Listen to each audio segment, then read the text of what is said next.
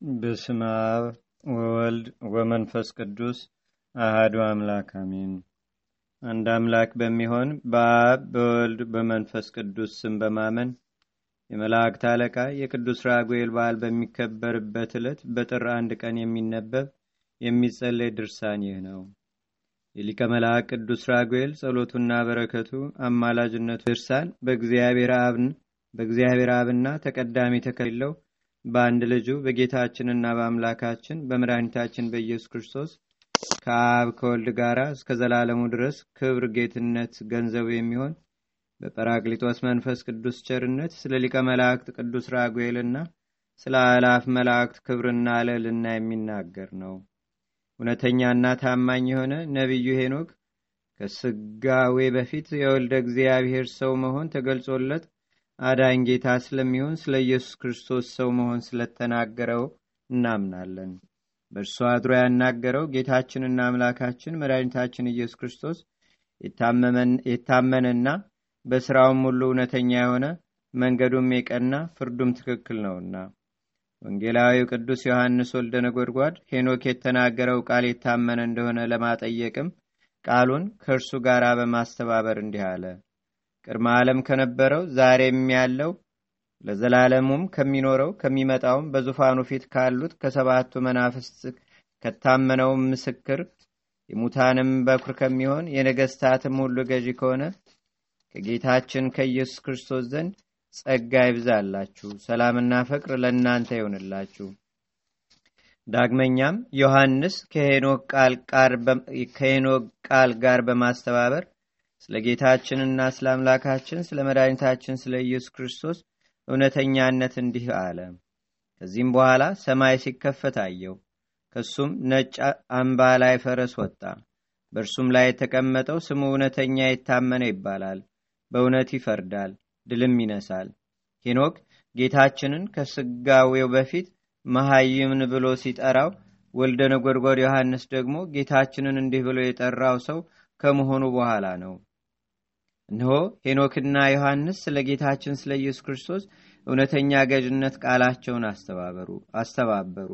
ይህ ነቢይ ሄኖክ ህቡእና ስውሩ ምስጢር የተገለጸለት የትጉሃን መላእክትን የሊቃነ መላእክትንና የእግዚአብሔር ቅዱሳንን ክብራቸውን የተናገረ የመላእክት አለቃ የቅዱስ ራጉኤል ክብር ከሊቃነ መላእክት ከአፍኒንና ከኪሩቤል ከሱራፌልም ክብር ጋር ትክክል መሆኑን ያረጋገጠ ጻድቅና ታማኝ ሰው ነው።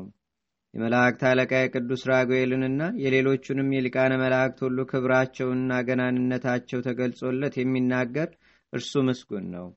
በአማላጅነታቸውና በልመናቸውም ከክፉ ነገር ያድኑት ይራዱትና ይጠብቁትም ዘንድ እየማለዳቸው በዓላቸውን የሚያከብር እርሱ የተባረከ ነው። እነርሱ ወደ ፈጣሪያቸው ወደ እግዚአብሔር በጣም የቀረቡ ናቸውና በመዓልትና በሌሊትም ከእርሱ ዘንድ አይርቁም። ምስጋናውንም ከአፋቸው አያቋርጡም። በየወገናቸውና በየማይረጋቸውም ስለ ሰው ልጅ ድህነት ይማልዱ ዘንድ ስልጣን እንደሰጣቸው ጸሎታቸውና ልመናቸው በእርሱ ዘንድም ተቀባይነትና ዋጋ ያለው ነው። እሊህ መላእክት አለቆች ከእግዚአብሔር ዘንድ የታዘዘው ቸርነት የልዑል የምክሩ አበጋዝ የሚሆን በመላእክት አለቃ በቅዱስ ሚካኤል በኩል ይደርሳቸው ዘንድ ለሰው ልጅ ይቅርታን ይለምናሉ። ምዕመናን ሆይ ያለ ቸልታና ያለ ዝምታ የሚያመሰግኑ ስፍር ቁጥር የሌላቸው ትጉሃን መላእክት ልዩ ሶስት የሚሆን ከአምላካችን ከሕጉ መጽሐፍ የተገኘ የመላእክትን ክብራቸውንና ስልጣናቸውን እንነግራችሁ ዘንድ ስሙ።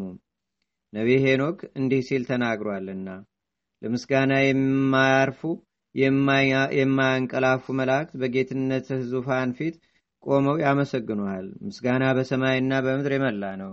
ቅዱስ ቅዱስ ቅዱስ እግዚአብሔር እያሉ ፈጽመው ያመሰግኑሃል፣ ከፍ ከፍም ያደርጉሃል። በዚያም በጌትነቱ ፊት ስለሚቆሙት የሚሆነውን ሁሉ ዓይኖች የተመለከቱ አንተ ብሩክ ነህ፣ የእግዚአብሔርም ስሙ የተባረከ ነው እያሉ ያመሰግናሉ። በዚህም የተነሳ አእምሮዬ ተለወጠ፣ ማየት ተስኖኛልና። ከዚህ በኋላ በብዙ ሚሊዮን የሚቆጠሩ እልፍ አላፋት መላእክትን ተመለከቱ። ከእግዚአብሔር የጌትነቱ ዙፋን ፊት የሚቆሙ ግን ስፍር ቁጥር የላቸውም። ዳግመኛም ሄኖክ እንዲህ አለ። አሁን በፍጡራን ዘንድ ምንም አይነት ቁጥር የማይገኝላቸው የብዙ ብዙ የሚሆኑ መላእክትን አየው። ያንንም ቤት ይከቡታል። ሚካኤልና ገብርኤል፣ ሩፋኤልና ፋኑኤል፣ ራጉኤልና ሳቁኤል በሰማይ ያሉ የከበሩ ቅዱሳን መላእክትም ሁሉ በዚያ ቤት ይገባሉ። ከዚያም ቤት አፍኒንና ራጉኤል፣ ሚካኤልና ገብርኤል፣ ሩፋኤልና ፋኑኤል፣ ሌሎችም ብዙ የሆኑ ቁጥር የማይኖራቸው የከበሩ መላእክት ይወጣሉ። ዘመን የማይቆጠርለት ብሎ የመዋል ገንዘቡ የሆነ ጌታም ከእነርሱ ጋር አለ። ራሱም እንደ ባዘቶ ነጭ ነው፣ እጅግም ንጹሕ ጽሩይም ነው። የልብሱም ህብር መልክ ትርጉም ወይም ምሳሌ የማይሰጠው ነው። ዳግመኛም ሄኖክ እንዲህ አለ። ዘመን የማይቆጠርለት የጊዜ ገደብ የሌለበት ጌታ ከሚካኤልና ከራጉኤል ከፋኑኤልና ከገብርኤል ሌሎችም ስፍር ቁጥር የሌላቸው በሰማይ ካሉ እልፍ አእላፋት ቅዱሳን መላእክት ጋር መጣ አለ። ሁለተኛም እንዲህ አለ። በዚያን ጊዜ ህሊና የተመሰጠችና ለመራቀቅ ሞከረች።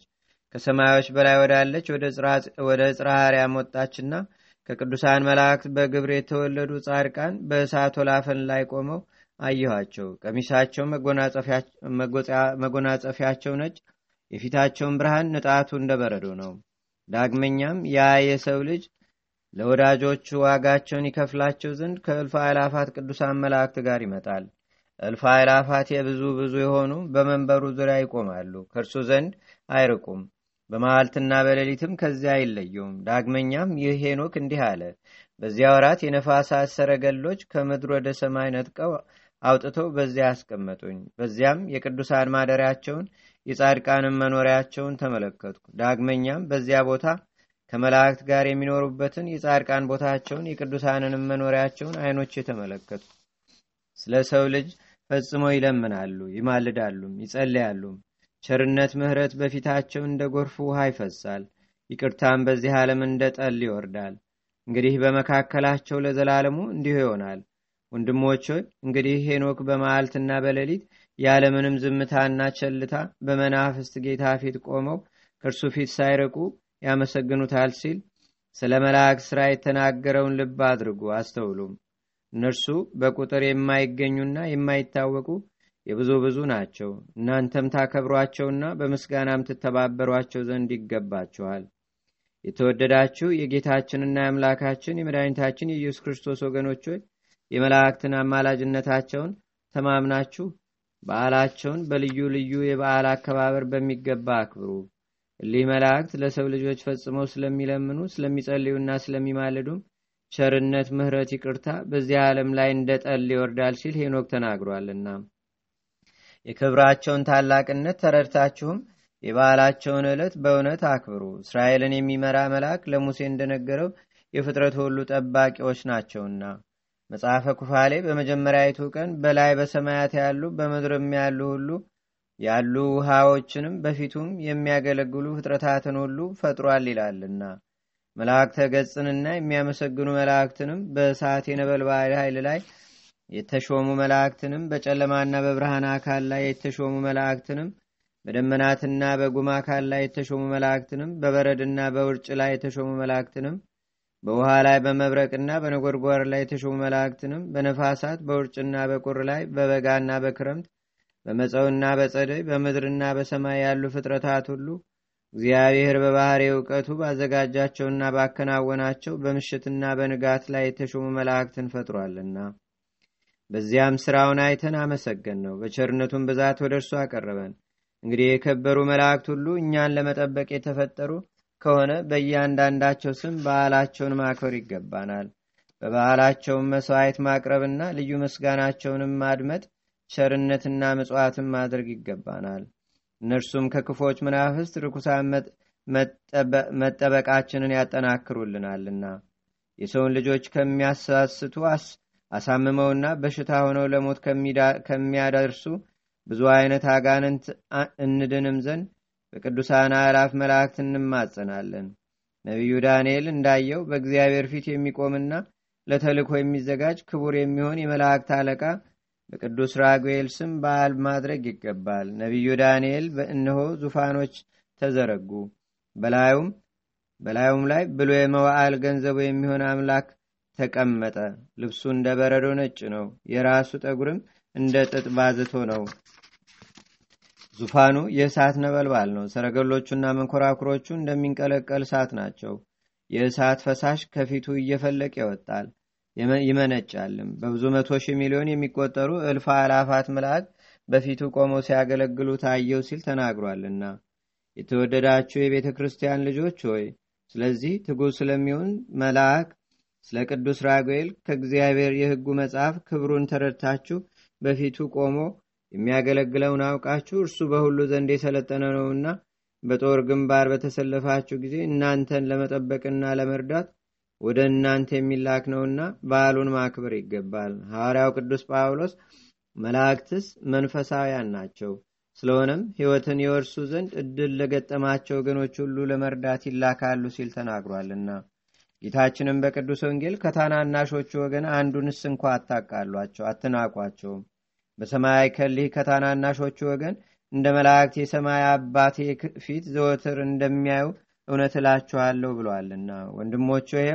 ወንድሞቼ ሆይ ቅዱሳን መላእክት እናንተን ለመጠበቅና ስለ እናንተም ሰይጣንን ይዋጉት ዘንድ እንደሚላኩ ከሕግ መጽሐፍ ተረዱም እወቁም። ወንጌላዊ ቅዱስ ዮሐንስ እንዲህ አለ።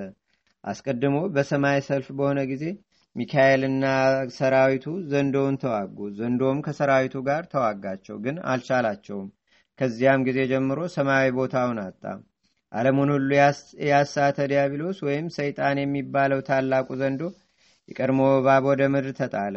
መላእክቶቹን መላእክቶቹና የእሱ ተከታዮችም ወደቁ። ዳንኤልም ስለ እርሱ በዚያን ዘመን ስለ ሕዝብህ ልጆች የሚቆመው ታላቁ የመላእክት አለቃ ቅዱስ ሚካኤል ይነሳል አለ። ሄኖክም ለሰው ልጅ ከሚያደርገው በጎ ሥራ ስለ ሕዝቡ ታዛዥ ነውና ከከበሩ መላእክት አንዱ ሚካኤል ነው አለ። መልአኩ ሩፋኤልም የግባኤልን ልጅ ለጦቢት አንተንና ሙሽራህ ሳራን እፈውሳቸው ዘንድ እግዚአብሔር ልኮኛል አለው። የጦቢያ ልጅ ወደ ሩቅ አገር ሄዶ ወደ አባቱ ቤት ተመልሶ እስኪገባ ድረስም ከእሱ ሳይለይ ሲጠብቀው የቆየ ይህ መልአክ ነው። ሊቃናትና ሌሎችም መላእክት ሁሉ ለእርዳታና ወደ ብዙ ወገኖች ይላካሉ። ዳግመኛም የጌታችንና የአምላካችን የመድኃኒታችን የኢየሱስ ክርስቶስን ወገኖች እስከ ዘላለሙ ይጠብቁ ዘንድ ይላካሉ። ቅዱሳን መላእክት የምዕመናን ጠባቂዎቻቸው መሆናቸውንም የማያውቁ ቢኖሩ ግን ሃይማኖት ካላቸው ወገኖች አይቆጠሩም። እነርሱ የተናቁ ረዳት ወይም ጠባቂ የላቸውምና ከሰይጣኑና ከወገኖቹ ጋር ለጥፋት ይሆናሉ እንጂ። እኛ ግን የእግዚአብሔር መልአክ በሚፈሩትና በሚያከብሩት ሰዎች ዙሪያ ይሰፍራል ያድናቸውማል በማለት በእግዚአብሔር የሕጉ መጽሐፍ ስለ እኛ የተነገረውን እናምናለን እንቀበላለንም። ዳግመኛም ነቢዩ ዳዊት ስለ ምዕመናን ክፉ ነገር ወደ አንተ አይቀርብም፣ መቅሰፍት ወደ ቤትህ አይገባም፣ በመንገድህ ሁሉ ይጠብቁህ ዘንድ መላእክቱን ስለ አንተ ያዛቸዋልና ሲል ተናገረ። ከዚህም በማያያዝ ነቢዩ ዳዊት ቅዱሳን መላእክት ምዕመናንን እንዲጠብቋቸውና የእግዚአብሔርን ባለመዋሎች ርኩሳን መናፍስት እንዳይቃወሟቸው እንደሚያሳድዱላቸው እንዲህ ተናገረ። የእግዚአብሔር መልአክ ያስጨንቃቸዋል፣ መንገዳቸውም ዳጥና ጨለማ ይሆናል። የእግዚአብሔርን መልአክ ያሳድዳቸዋል ሲል እርሱ ዳዊት ተናገረ። የመላእክት አለቃ የሚሆን የቅዱስ ራጉኤል ረድኤትና በረከት አማላጅነቱም በአገራችን በኢትዮጵያ በሕዝበ ክርስቲያኑ ሁሉ ላይ ለዘላለሙ አድሮ ይኑር፣ አሜን። አቤቱ ጌታችንና አምላካችን መድኃኒታችን ኢየሱስ ክርስቶስ ሆይ ከብልጽግናቸው ብዛት የተነሳ ብዙ መባ ካገቡት ይልቅ የድሃይቱን አነስተኛ መባ እንደተቀበል ለሁል ጊዜም የሚያገለግሉ አእላፍ መላእክትን እያሳሰብን በችግራችን ጊዜ የምናቀርብልህን ምስጋና ተቀበል። ቅዱሳን ነቢያት፣ የወንጌል ሰባኪያን ሐዋርያት፣ ሰማዕታትና ጻድቃን፣ ትጓን መላእክትና ፍጹማን ደናግል እንዲሁም ደጋጎች መነኮሳት ሆይ ልጅ ሳይለይ የምንሰበሰብባትን ይህችን የጉባኤ ቦታ አባርኩ። ይህን መጽሐፍ ወረቀቱን አዘጋጅቶ ብራና ደምጾ ብዕር ቀርጾ የጻፈውና ያጻፈውን ወይም በማኅተም ያሳተመውን ከግዕዝ ወደ አማርኛም የተረጎመውን ቃለ ንባቡንም በእርጋታ መንፈስና በተመስጦ ሕሊና ያሰማውን ያደመጠውንም በደለኛና ሁሉን በአማላጅነቷ የምታስምር በጌታችንና በአምላካችን በመድኃኒታችን በኢየሱስ ክርስቶስ እናቱ የመንፈስ ቅዱስ ማደሪያ በምትሆን በድንግል ማርያም ጸሎት ጌታችንና አምላካችን መድኃኒታችን ኢየሱስ ክርስቶስ አገራችን ኢትዮጵያን ሕዝበ ክርስቲያኑን ሁሉ በቸርነቱ ይጠብቅልን ለዘላለሙ አሜን። አቡነ ዘበሰማያት